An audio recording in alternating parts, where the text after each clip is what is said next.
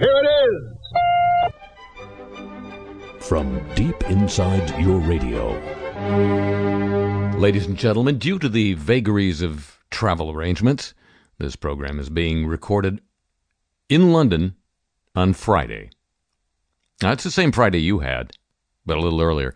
But anyway, in case anything happened on Saturday, just letting you know, I didn't know about it. Don't blame me for not talking about it. Meanwhile, as they say in the news business, our freedom loving friends this week, Saudi Arabia. Yeah, we're we're longtime friends and allies, going way back to, uh, I guess, the discovery of oil there, and they love freedom like nobody else. Dateline, Riyadh. Saudi Arabia's morality police this week arrested men at a birthday party for, quote, loud music and inappropriate dancing. That's according to state linked media reports. That's right, they, they have state media there because they love freedom. The Commission for the Promotion of Virtue and the Prevention of Vice raided a property in the central Saudi city of Buraydah last Saturday evening. The detained men were found in a, quote, compromising situation in their dance and shameful movements, according to an official. A birthday cake and candles were also discovered in the residence. Even more worrying for the officials were the men's untraditional hairstyles and dress.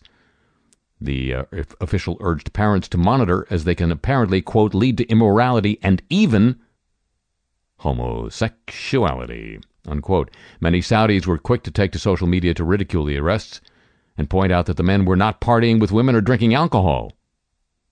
Both of those are offenses in our freedom loving friend. Others shared pictures of sword dances, such as the one Prince Charles took part in this month with other royals, but hardliners claimed this sort of dancing was masculine and therefore socially acceptable.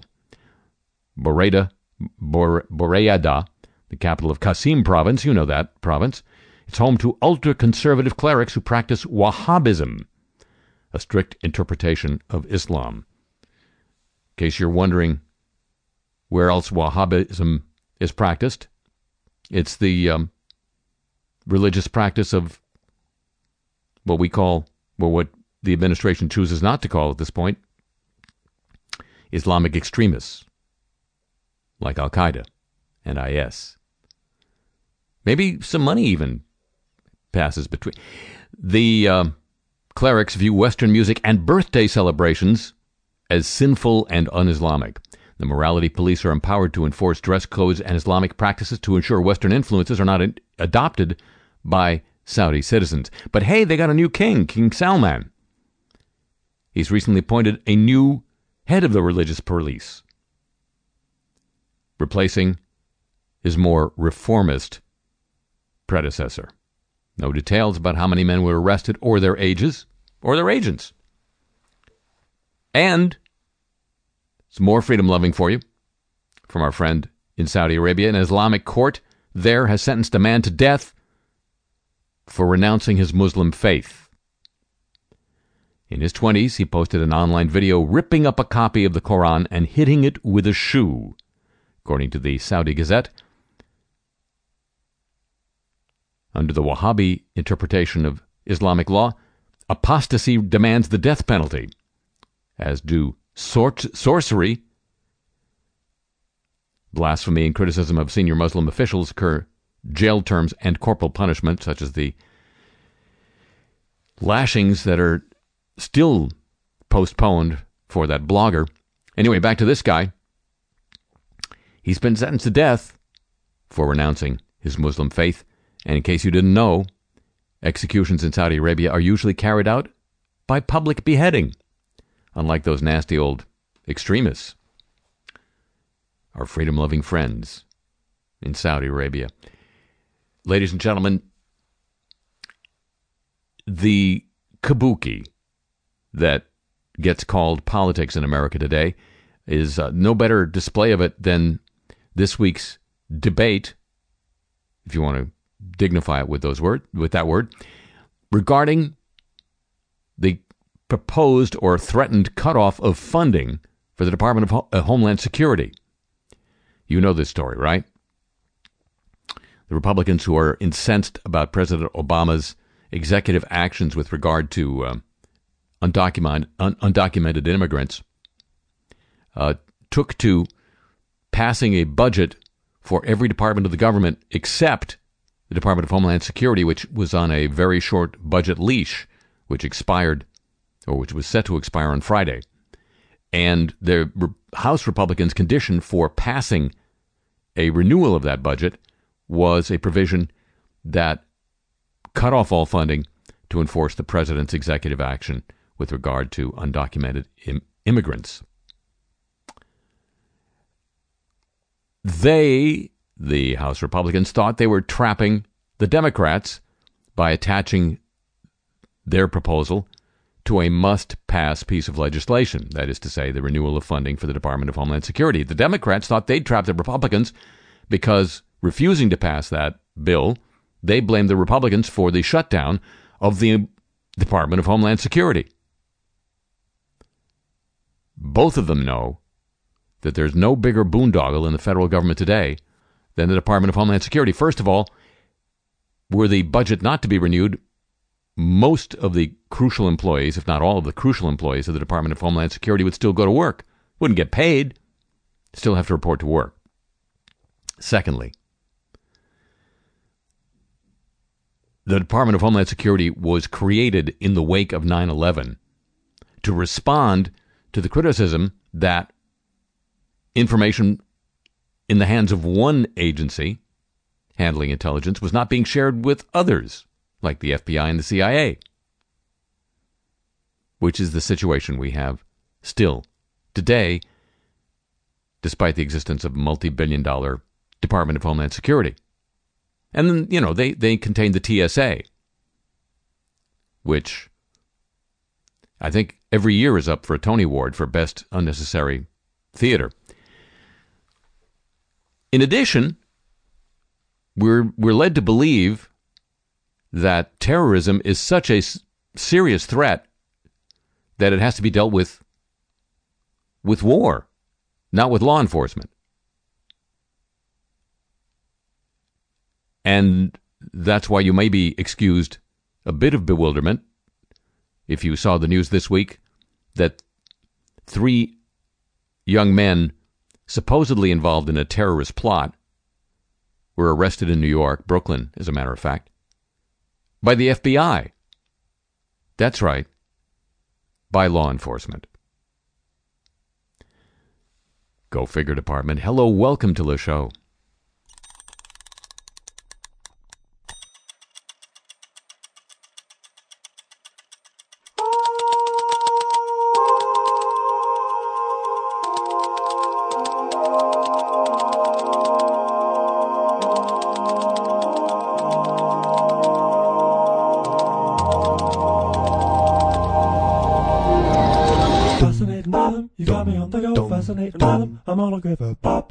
What a mess you're making. The neighbors want to know why I'm always shaking, just like a flivver. Each morning I get up with a song. To find out night no work has been done. I know that once it didn't matter, but now you do when something matters. I'm so unhappy. I'm so unhappy. Won't you take day off? Decide to run along somewhere far away or make it snappy. Oh, how I long to be the man that I used to be. Fascinating rhythm. Oh, won't you stop taking on me?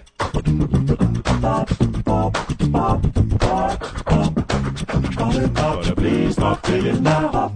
Fascinating rhythm. You got me on the go. Fascinating rhythm. I'm on the quiver. What makes you make it? The neighbors want to know why I'm shaking just like a flip, like a pop. Each morning I get up with a song, with a song, the sun to find out, I know where to find out. Know what's been done. I know, I know now you do it wrong. When you say it right, I know you do it wrong. Find out, you know I'm so unhappy. Oh, how I long to be, to be the that I used to be. Fascinating rhythm, I don't stop. Bop, do, bop, bop, bop, bop, do, bop, do, bop, bop, do, ah, do, ah, do, ah, do. It's such a fascinating rhythm. Oh,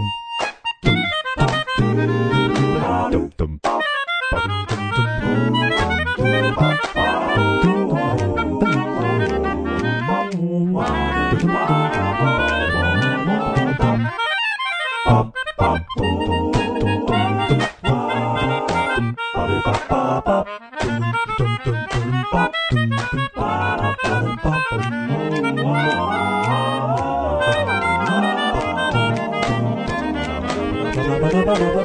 together now. Whoa, whoa, whoa. Do-a, do-a, do-a, do-a, ba, do-a, da,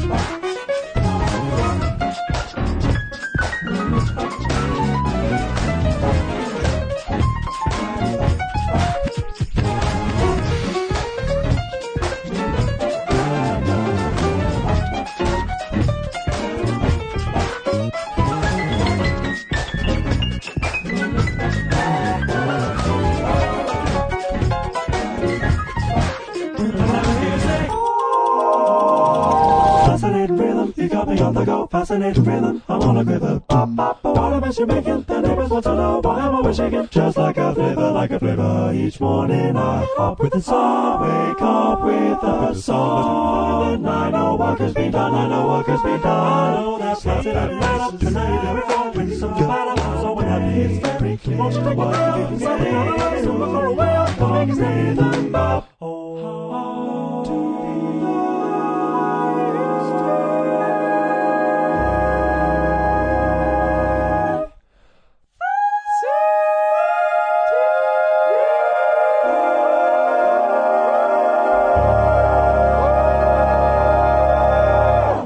From London, England.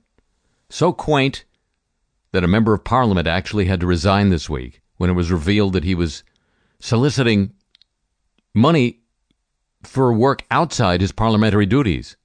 Isn't that quaint? I'm Harry Shearer, welcoming you to this edition of the show. And now, If you want me to love you, all that you must do is just say so. oh, the initial so is so enduring, ladies and gentlemen, despite the best efforts of this broadcast. Let's spotlight a few recent examples right here now, shall we? And by we, I mean me. I gather that uh, a hospital was struck today. Yeah, so while there hasn't there there has been some slight lull in the violence around Debaltseve, which is that um, critical transport hub that the Russia-backed rebels have been trying to wrest control of, um, there was, as you mentioned, an attack on a hospital. And what's the significance of that town, Debaltseve? So Debaltseve is directly in between Donetsk and Lugansk. You've come up with a plan or portions of a plan. Talk to us about that. So the, the Republican plans all have in common that folks will get a tax cut slash credit. Pre existing conditions, what happens there? So if everybody gets the credit, everybody has coverage. I think you've got a plan. Are there levels to it? And if so, what does that mean? So the way that, first to put this in context, Obamacare has levels. You're either bronze, silver, or gold. And, Senator, we got literally a minute. So the way that the tax credit uh, slash cut would work, it would be what is called advanceable and refundable. So you say Yes, they do. And they will keep doing it. Now, ladies and gentlemen, let us try the motto of the United States Army Corps of Engineers. If this ain't pot finding kettle, I don't know what is. The Tampa Bay Times reports that the Army Corps of the United States Army Corps of Engineers has uh, ordered a home building company, Lennar Homes, to pay a $30,000 penalty for failing to rebuild and protect wetlands during construction of a neighborhood in Land O'Lakes, Florida. That's right. The Army Corps is fining somebody else for failing to protect wetlands. If you're wondering where the irony of this story lies, uh, read a book called Paving Paradise about the Army Corps' 30 year history of, quote, enforcing, unquote, the no, loss, no net loss of wetlands provision of the Clean Water Act. It's fun reading.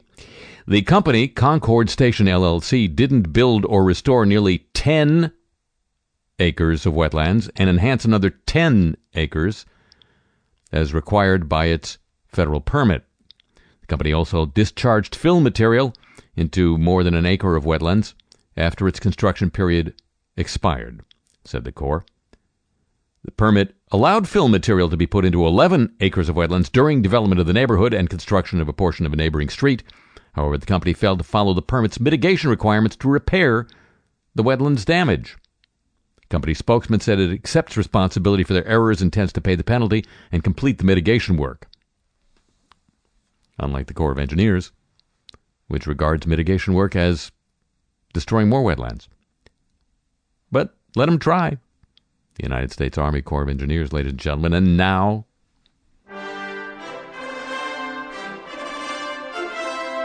News of the Olympic movement.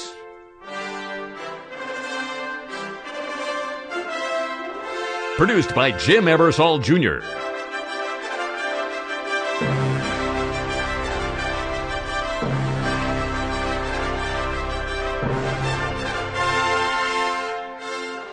Well, ladies and gentlemen, I guess your view of the upcoming Rio Olympics depends on whether you're the head of the Inter- International Olympic Committee or not. The guy who is, Thomas Bach, says he's very satisfied with Rio's preparations to host South America's first Olympic Games. His upbeat comments came just 10 months after the vice president of the IOC described Brazil's organization as, quote, the worst ever. I'm very satisfied, Bach told reporters in Copacabana. Local officials are concerned that the planned new metro line is behind schedule. The Rio State governor brushed off with those worries. Some delays are normal, and they always happen with the Olympics, but nothing to worry about, said Luis Fernando Pezao. On the other hand, the very self-same IOC president Thomas Bach was taken aback or aback when Rio de Janeiro students asked him to justify irrigation for the new golf course for the 2016 games while adjacent homes go without water during the current drought. Bach was repeatedly asked about the water crisis and for his reaction to remarks by the city's mayor that he wouldn't have built a golf course if he didn't have to. Brazil's southeast region, which includes Rio and Sao Paulo, is experiencing its worst drought in 80 years. Recent rainfall has helped water levels in Sao Paulo. The crisis continues. A student told Bach homes next to the under construction course are without water, while thousands of liters are pumped daily on the Olympic venue. This kind of information is very useful, Bach told the audience of about 100 students. We've been told just two days ago that in February there's a pretty rich rainfall in Rio, so now water is available to supply the whole population. Bach said he'd seek more information from the organizers. Preparing for golf's return to the Olympics after a 112 year absence has been a fraught issue for local organizers. They recently won a suit filed by environmentalists who claim construction threatened local flora and fauna. A separate case was filed against the city, alleging it gave preferential treatment to the company building the course. It's being built with private funds. But the mayor said he wouldn't have built the course if it hadn't been essential to convince the IOC to give the games to Rio. I'm a little surprised, said the IOC. President Bach. I'm a little surprised because, as we all know, the mayor was pushing very much for this to happen. The head of the Rio Organizing Committee, Carlos Nuzman, said a new canoeing facility also wouldn't have been built if he had a choice.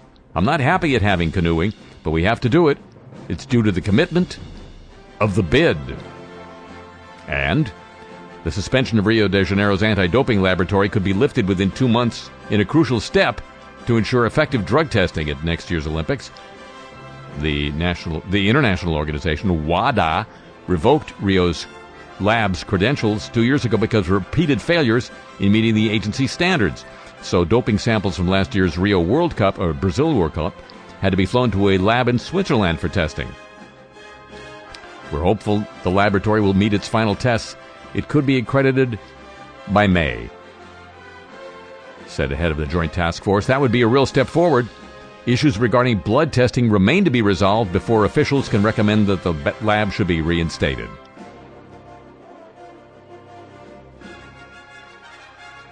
An IOC vice president said there was not a plan B in discussion for the Rio Olympic drug testing. Why do you need a plan B?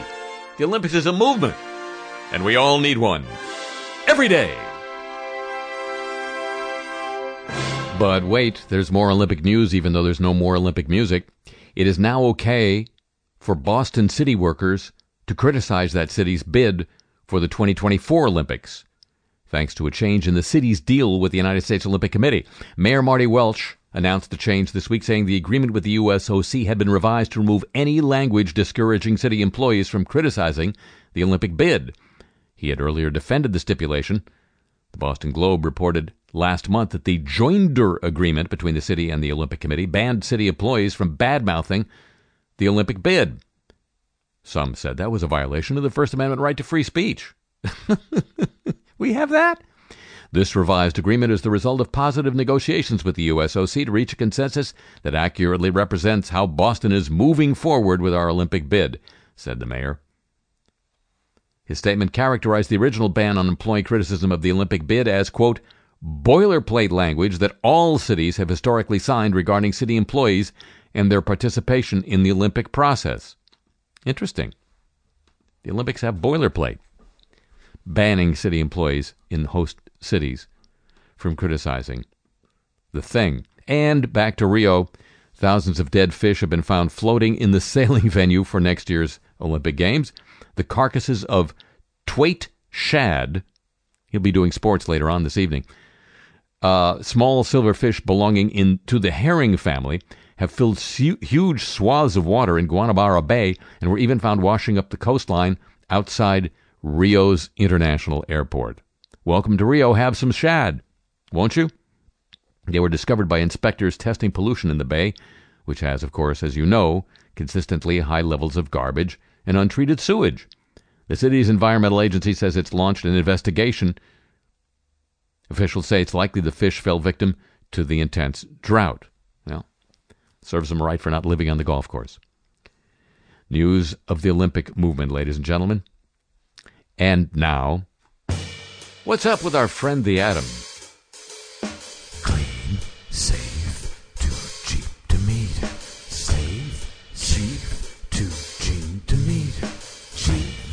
safe, to safe to meter. Safe, safe, to safe to meter. Addie the Atom is with us again. Addie, Yes, sir. you uh, you made the flight okay? Mm-hmm. My uh, protons are still stuffed. Wow. A broken fitting. No, I don't have that. No, I know. This was at a nuclear plant. It was to blame for a valve that closed unexpectedly this week at a southeastern Pennsylvania nuclear power plant, its owners said on Wednesday. Unit 1, one of two reactors, at the Limerick generating station in Montgomery County in the Lehigh Valley, was automatically shut down or scrammed due to a high pressure signal in the reactor, according to the NRC. You don't want those. No, you don't want a high pressure signal in your reactor, do you? The signal stemmed from the closure of a main steam isolation valve, causing reactor pressure to rise beyond a set point in the protection system. Quote, the shutdown was normal.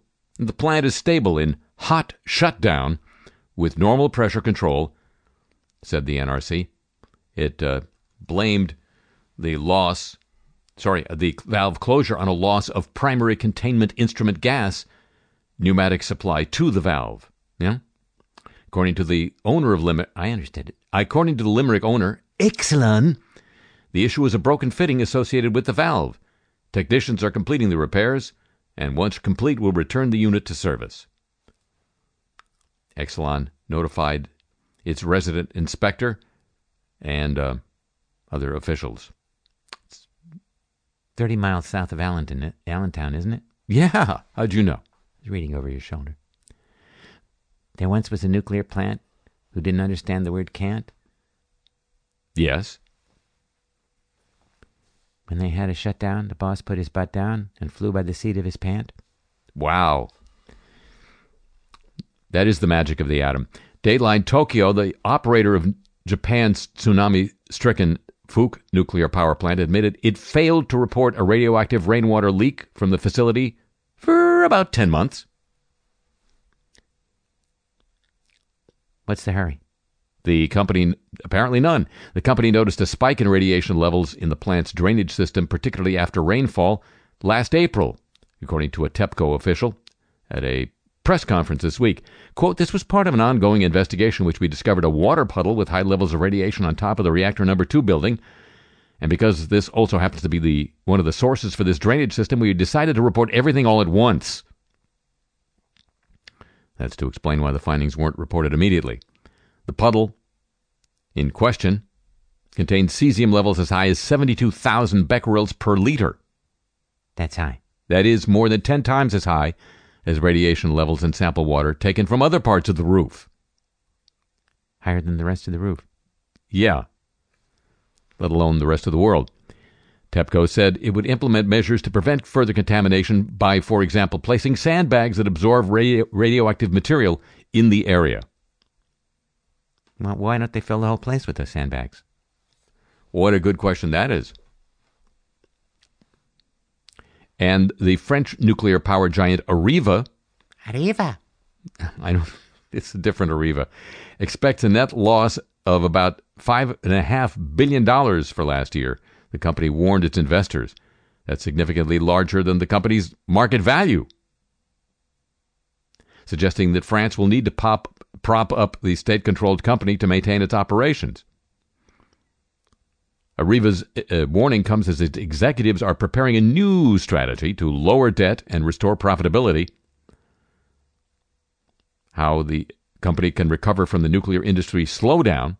Well, it's not a shutdown. No, and it's not a hot slowdown that followed the Fuke disaster, and how it can respond to rising competition from Russian, Japanese, and South Korean firms. A large slice of Areva's financial woes are tied to a struggling nuclear plant in Finland that's being built by Siemens. Aren't they busy on the ships? No, not Siemens. Oh. When construction on the plant began in 2005, Areva projected it would start generating power four years later. After a decade of construction delays and substantial cost overruns, That never happened. some analysts are now predicting the plant won't begin operating until the end of this decade. Areva and its Finnish customer, the utility TVO, have filed claims with billions of euros against each other. Good business to be in, though. I guess it is. Because the French government will come to their rescue, won't it? Vive the France. Clean, cheap suit, too savable to meter. Our friend the atom. You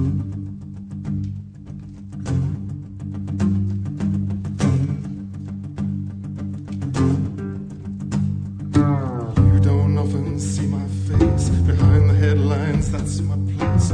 Working with the backroom boys without making too much noise.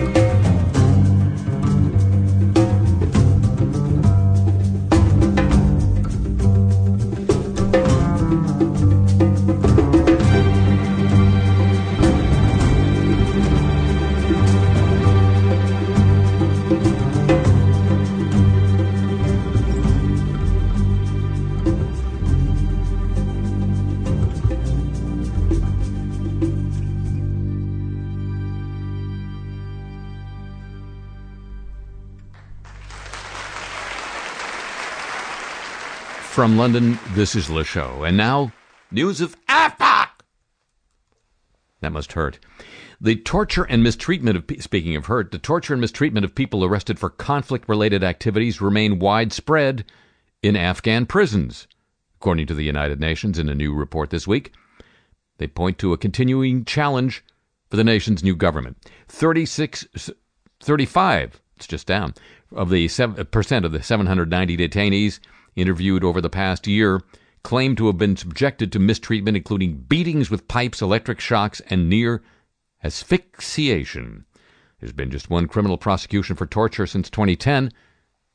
That's one more than in the country that taught them, or at least set a, um, a nice example when we had our little uh, prison over at the Salt Pit outside uh, Bagram Air Base, where at least one person had died. No criminal prosecutions regarding that. But Afghanistan has had one. Many officials with security organizations do not appear to view torture as illegal, said the UN report. Unlike, say, officials in our security organizations. Torture is a very serious crime for which there is no justification, says the UN High Commissioner for Human Rights, whistling into the wilderness. The UN commanded, commended the Afghan government for its efforts, saying there had been a 14% drop in such episodes from the previously reported period two years ago. The government pledged to start a new program to eliminate torture. We'll be watching for that. Should be good. But there's more news of AFPAC. Former Pakistani President Pervez Musharraf says Kabul must share power with the Afghan Taliban if it wishes to see peace. He had an he gave an interview to the Wall Street Journal. He said um, the inauguration last year of the new president Ashraf Ghani presents a new opportunity for reconciliation. He's a balanced man, said Musharraf. I think he's a great hope. Musharraf admitted that India and Pakistan had been engaged in a proxy war in Afghanistan. He said Islamabad's role, that is to say, Pakistan's role, in nurturing the Taliban and allied militant groups, this is our friend Pakistan, nurturing the Taliban and other militant groups operating in Afghanistan, those were a legitimate counterweight against India. There are enemies of Pakistan that have to be countered, Musharraf said. Certainly, if there's an enemy of mine, I will use somebody to counter him. The spokesman for India's Ministry of Foreign Affairs said, quote, We don't need to respond to voices from the wilderness.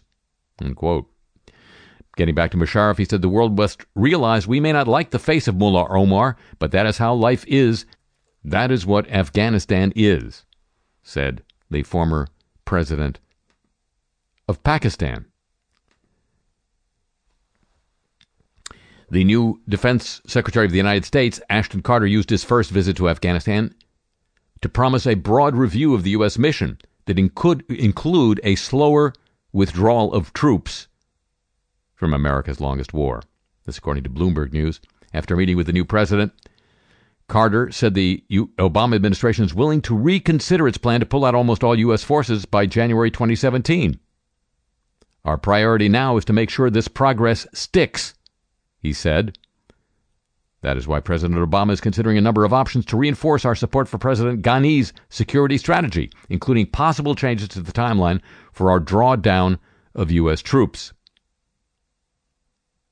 The review reflects doubt about whether the Afghan military, undermined by factionalism and equipped with only rudimentary combat aircraft, can secure the country on its own. No decisions have been made yet on whether any changes should be made to Obama's plan. Ghani will discuss the issue of adequate troop levels with Obama on his visit to Washington next month. Some sources say the U.S. willingness to reconsider the pace of its pullout is due, at least in part, to the friendlier relationships it has with the new administration in Kabul as opposed to the relationship it had with the former Afghan president, Hamid Karzai. And there is a new militia organized in Afghanistan, Marg, or Death in the local Dari language. It's so named because they vow to fight to the end to prevent Syria and Iraq based extremists from the IS from establishing a foothold in their country.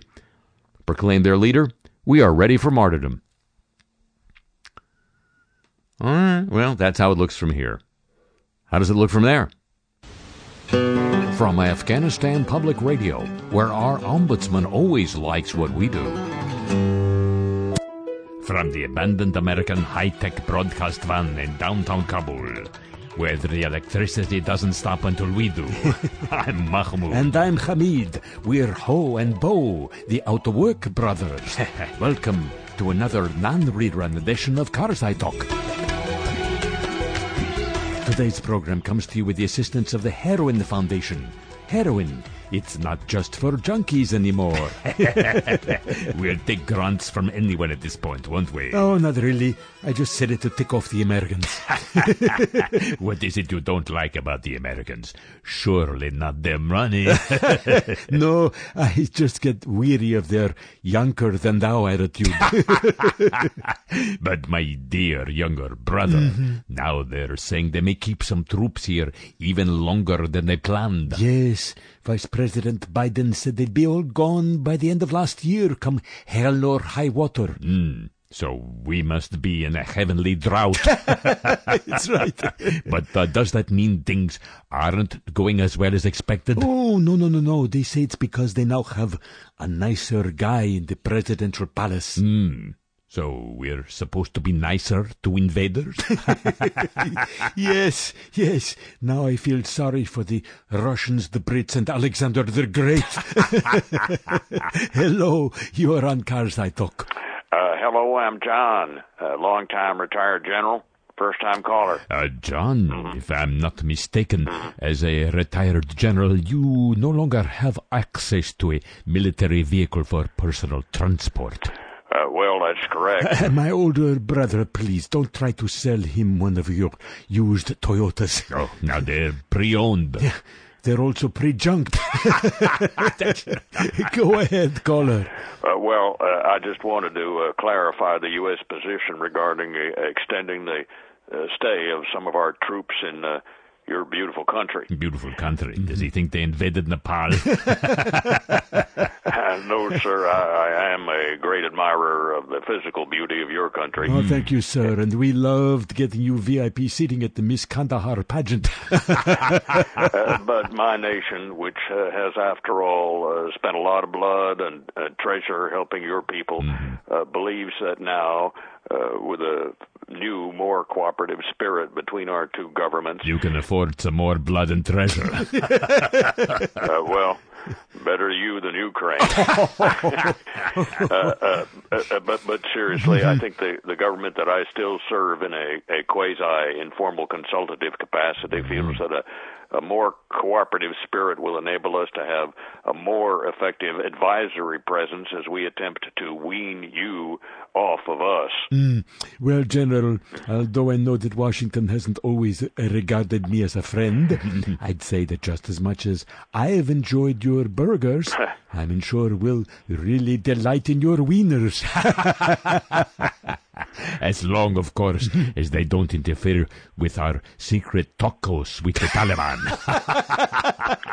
You know, maybe you guys should be doing reruns. General, I know this is out of format, but uh, let me ask you a question. Huh? Shoot. No! I, I mean, go ahead.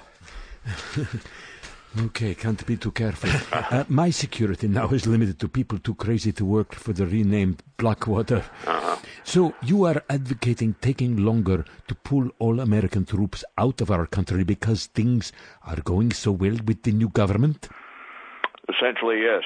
And if things were going badly in the war, uh, you would advocate. Uh, Well, I'd certainly recommend delaying the pullout of our troops until the situation had stabilized. so, if things are going well, you delay the pullout. If mm-hmm. things are going badly, you delay the pullout. Mm-hmm. When would you not advocate delaying the pullout? Uh, during an election year. Thanks for the call. I think the only time he wouldn't want to delay the pullout is if he'd never been in the military. well, you know the old adage if you're a hammer, everything looks like a nail. Yes. And if you're a screwdriver, everything looks like a screw job. Hello, you are on Karzai Talk. Uh, hello, this is uh, Pervez, a long-time uh, next-door president, uh, first-time caller. Oh, Mr. President. Or should I just call you Perv? Oh, no, sir. I've never even done children's television. Don't say that. well, congratulations for getting out of house arrest, Mr. President. Oh, thank you. I was going stir-crazy in there. Oh, you missed being in the hurly and burly of international affairs. Well, that too, but uh, mainly they restricted my internet to dial-up. That's a bad thing. now, you, you, you told the Wall Street Journal this week mm-hmm. that you admitted helping support the Taliban. yes, I was just trying to help my friend Rupert sell some papers. Mm-hmm. you know, American Idol's going in the toy-toy. And But, but, but, but, Mr. President, mm-hmm. they were our sworn enemy. I know Ryan Seacrest can be kind of a jerk, but I was No, no, no, no, sir. Not them. The Taliban. sure. But they were the only thing that stood between us and total Indian domination of your country. Sir, please think about it for a New Delhi minute. We had the richest, most powerful country in the world sitting here for more than a decade while we milked them drier than the Kalahari in the summer. And they're still trying to figure out how they can leave without leaving. you think the Indians would fare any better? It, matter of fact, if I were a Pakistani, I could wish nothing worse for the Indians than to come in here. I'd sell them so many used Toyotas, their turbans would be spinning. well, only a few of them were. so, so our producer is asking us to ask you, do you have a question? The ombudsman here hates it when we ignore the format. Uh, certainly. Uh, don't you think uh, any formula for the end of the bloodshed in your country It really does depend on inviting the Taliban in to join a unity government? Well, as you know, we did make some good faith efforts to open talks with them during the non fighting season months. Uh, yes, but one problem was thanks to climate change, the fighting season got longer that year. Yeah. But I do know this, my friend. Oh, yes. If and when our government decides to pursue such an arrangement, they can skip the middleman and just talk directly to you. I was going to. Thanks for the call.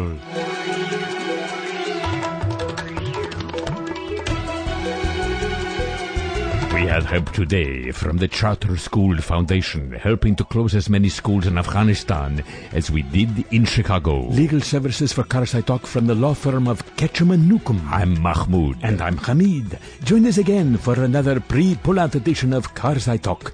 This is APR, Afghanistan Public Radio. Ladies and gentlemen, speaking of political uh, kabuki, as I was earlier in this broadcast, there is a um, another dis- source of dispute between Republicans and Democrats. The House Republican leader John Boehner invited Israeli Prime Minister Benjamin Netanyahu to address the Congress, the Republican-controlled Congress, just a couple of weeks before the Israeli election coming up in March. This is a fairly unprecedented situation where the invitation did not have the participation of the executive branch, which is supposedly responsible for the foreign affairs of the country. And uh, the administration has expressed some dismay over that development. Most observers expect Netanyahu to address the Congress on the subject of the ongoing U.S. negotiations with Iran over control of Iran's nuclear program, a subject on which Netanyahu has been outspokenly opposed to any negotiation that might allow Iran to pursue a nuclear program, even though Iran says it's not seeking a bomb. Just so you have an idea what kind of advice Benjamin Netanyahu gives the United States Congress, here he was in September of 2002. If you take out Saddam, Saddam's regime, I guarantee you that it will have enormous positive reverberations on the region. And I think that people sitting right next door in Iran, young people, uh, and many others will say the time of such regimes, of such despots, is gone. There is a new age, something new is happening. If I had to say, what are the three principles of winning the war on terror? It's like, what are the three principles of real estate, the three L's? Location, location, location. The three principles of winning the war on terror are the three W's winning, winning, and winning. The more victories you amass, the easier the next victory becomes. The first victory in Afghanistan makes the second victory in Iraq that much easier. The second victory in Iraq will make the third victory that much easier too, but it may change the nature of achieving that victory. It may be possible to have implosions taking place. I don't guarantee it, Mr. Turney, but I think it makes it more likely, uh, and therefore I think the choice of Iraq is a good choice. It's the right choice. Mm. To uh, misquote the old joke, with friends like those, you don't need Hungarians. And now, ladies and gentlemen, the apologies of the week. We're so sorry. Let's start with Kristi Capel, a morning news anchor at WJW in Cleveland. This is the morning after the Oscars. Lady Gaga surprising a lot of people last night with this tribute to the sound of music. It was It's very impressive, though, isn't it? It's hard to really hear her voice Lady Gaga. with all the jigaboo Yeah. music that she, does, whatever you want to call it, jigaboo. Yeah, she likes saying that word, but she apologized the next day for using a racially offensive term. I just want to take a moment to address a comment that I made yesterday that got a lot of attention. She said at 6:45 a.m., "It's important for me to let you know that I deeply regret my insensitive comment and I really did not know the meaning of the word and would never intentionally use such hurtful language." I sincerely apologize for using that language and promise to learn from this and I hope you will give me that chance. Her co-anchor on the broadcast, you heard his voice there, was an African American is an African American. ESPN announced it will suspend Keith Olbermann from his show for the remainder of the week after the host took shots on the social media at Penn State students participating in a cancer fundraiser. ESPN statement called the comments completely inappropriate and not reflective of the sportscaster's views. The annual tradition, the efforts of the students of Penn State to fight pediatric cancer should be applauded, says ESPN. Olbermann apologized for the tweets, calling them stupid and childish.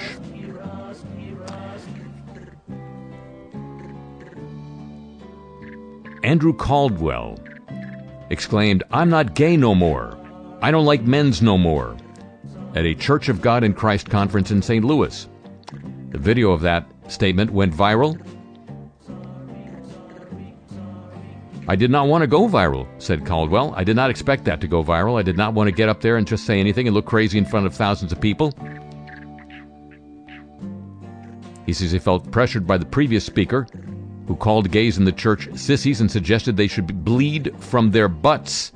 The Church of God in Christ issued a formal apology. As presiding bishop, said Bishop Charles Blake, I apologize for what seemed to be a harsh, uncompassionate, disrespectful spirit on the part of that speaker. I also apologize to Andrew Caldwell. We love all people regardless of their faith or their moral standing. Caldwell was not impressed with the apology. They think they can preach the homosexuals away in the Church of God in Christ, and you can't.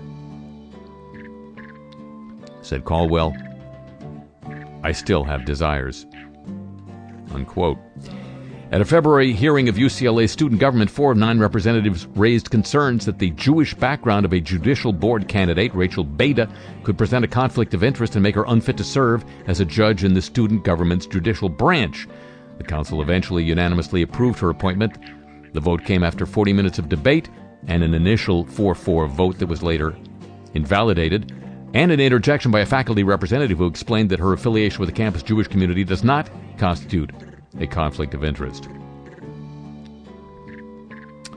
Four students Fabian Roth, Manjot Singh, Nagin Sadek Movahed, and Sofia Moreno Haq voiced concerns about appointing her. The four students have since publicly apologized to the Daily Bruin. Students for Justice in Palestine argued two student government representatives who'd gone on sponsored trips to Israel should not have been allowed to vote on a boycott resolution that targeted Israel. Sounds like uh, UCLA student government when I was there. The one thing student government has in com- uh, common with government is it's the same creeps. Deadline Washington. The White House defended U.S. Department of Veterans Affairs Secretary Robert McDonald after he apologized for falsely saying he served in the U.S. Special Forces. A top Republican said the incident could hurt trust in the Department of Veterans Affairs. McDonald said he recently met a homeless man in Los Angeles. Really? They have those there? Who said he served in the Special Forces. McDonald said he incorrectly responded that he also served there. The exchange aired on the CBS Evening News. In an attempt to connect with the veteran and make him feel comfortable, I misspoke, McDonald said. I made a mistake, and I apologize for it. We take him at his word, said a White House spokesperson. It would make me comfortable if I were homeless. The co anchor of E! News, Giuliana Rancic, has apologized for what many consider a racially insensitive remark regarding singer actress Zendaya. Heard of either of them? Following a social media backlash for saying on Fashion Police that Zendaya's dreadlocks on the Academy Awards red carpet suggested the smell of patchouli oil or weed, Rancic, who's 40, tweeted, Dear Zendaya, I'm sorry I offended you and others. I was referring to a bohemian chic look, had nothing to do with race, and never would. The Danish fashion magazine Cover offered a public apology after featuring a model who critics said was too thin and promoted an unhealthy image for young girls. The image seen in the pages of Cover launched a hashtag Covergate and had readers of Reddit fuming asking if the image was a corpse or model. The founder of the magazine took to the magazine's Facebook page to offer an apology, calling it a sad day. I've not lived up to my responsibility as a publisher, woman, and mother, and am truly sorry, she said. Officials at a suburban high school in Chicago apologized for a controversial photo featuring their girls' basketball team with a Barbie doll on a crucifix at a Catholic school.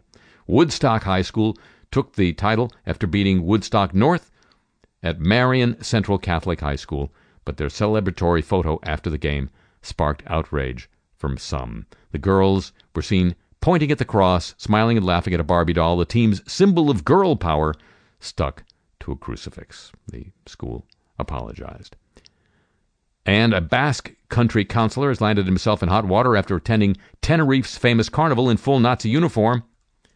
The uh, head of the People's Party in the Basque country, Nerea Llano, apologized for the action by Juanjo Gastanas Torre. We cannot allow a career so dedicated to the defense of freedom, human rights, and democracy, like that of Juanjo Gastanas Torre, to be tainted by a mistake. He, too, has since apologized for wearing the Nazi costume. In no way did I act in bad faith. My intention was not to offend anyone, least of all the victims of Nazism, he was quoted as saying. He also expressed the most resounding rejection of any regime that's authoritarian or against human rights, as was Nazism. He was the founder of the Basque Party in 1976. The apologies of the week, ladies and gentlemen, a copyrighted feature of this broadcast.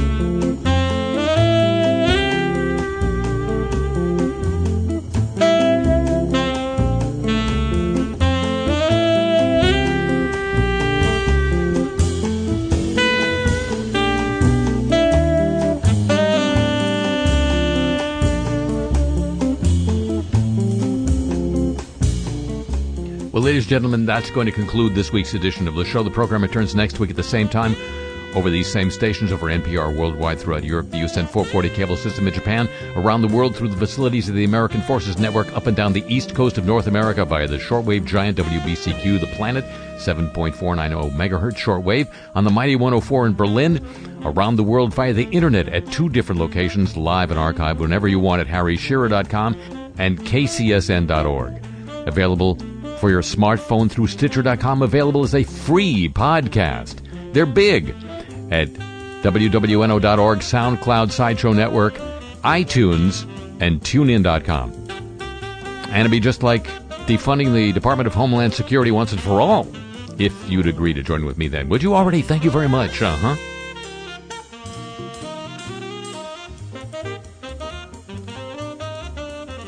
A tip of the show chapeau to the San Diego, Pittsburgh, Chicago, in exile and Hawaii desks. Thanks, as always, to Pam Halstead and to Jenny Lawson at WWNO New Orleans for help with today's broadcast. The email address for this broadcast, playlist of the music heard here on, and Karzai Talk t-shirts. Yeah, available at harryshearer.com. Me, I'm available on Twitter at the Harry Shearer. The show comes to you from Century of Progress Productions and originates through the facilities of WWNO New Orleans, flagship station for the Change is Easy radio network. Goodbye from London.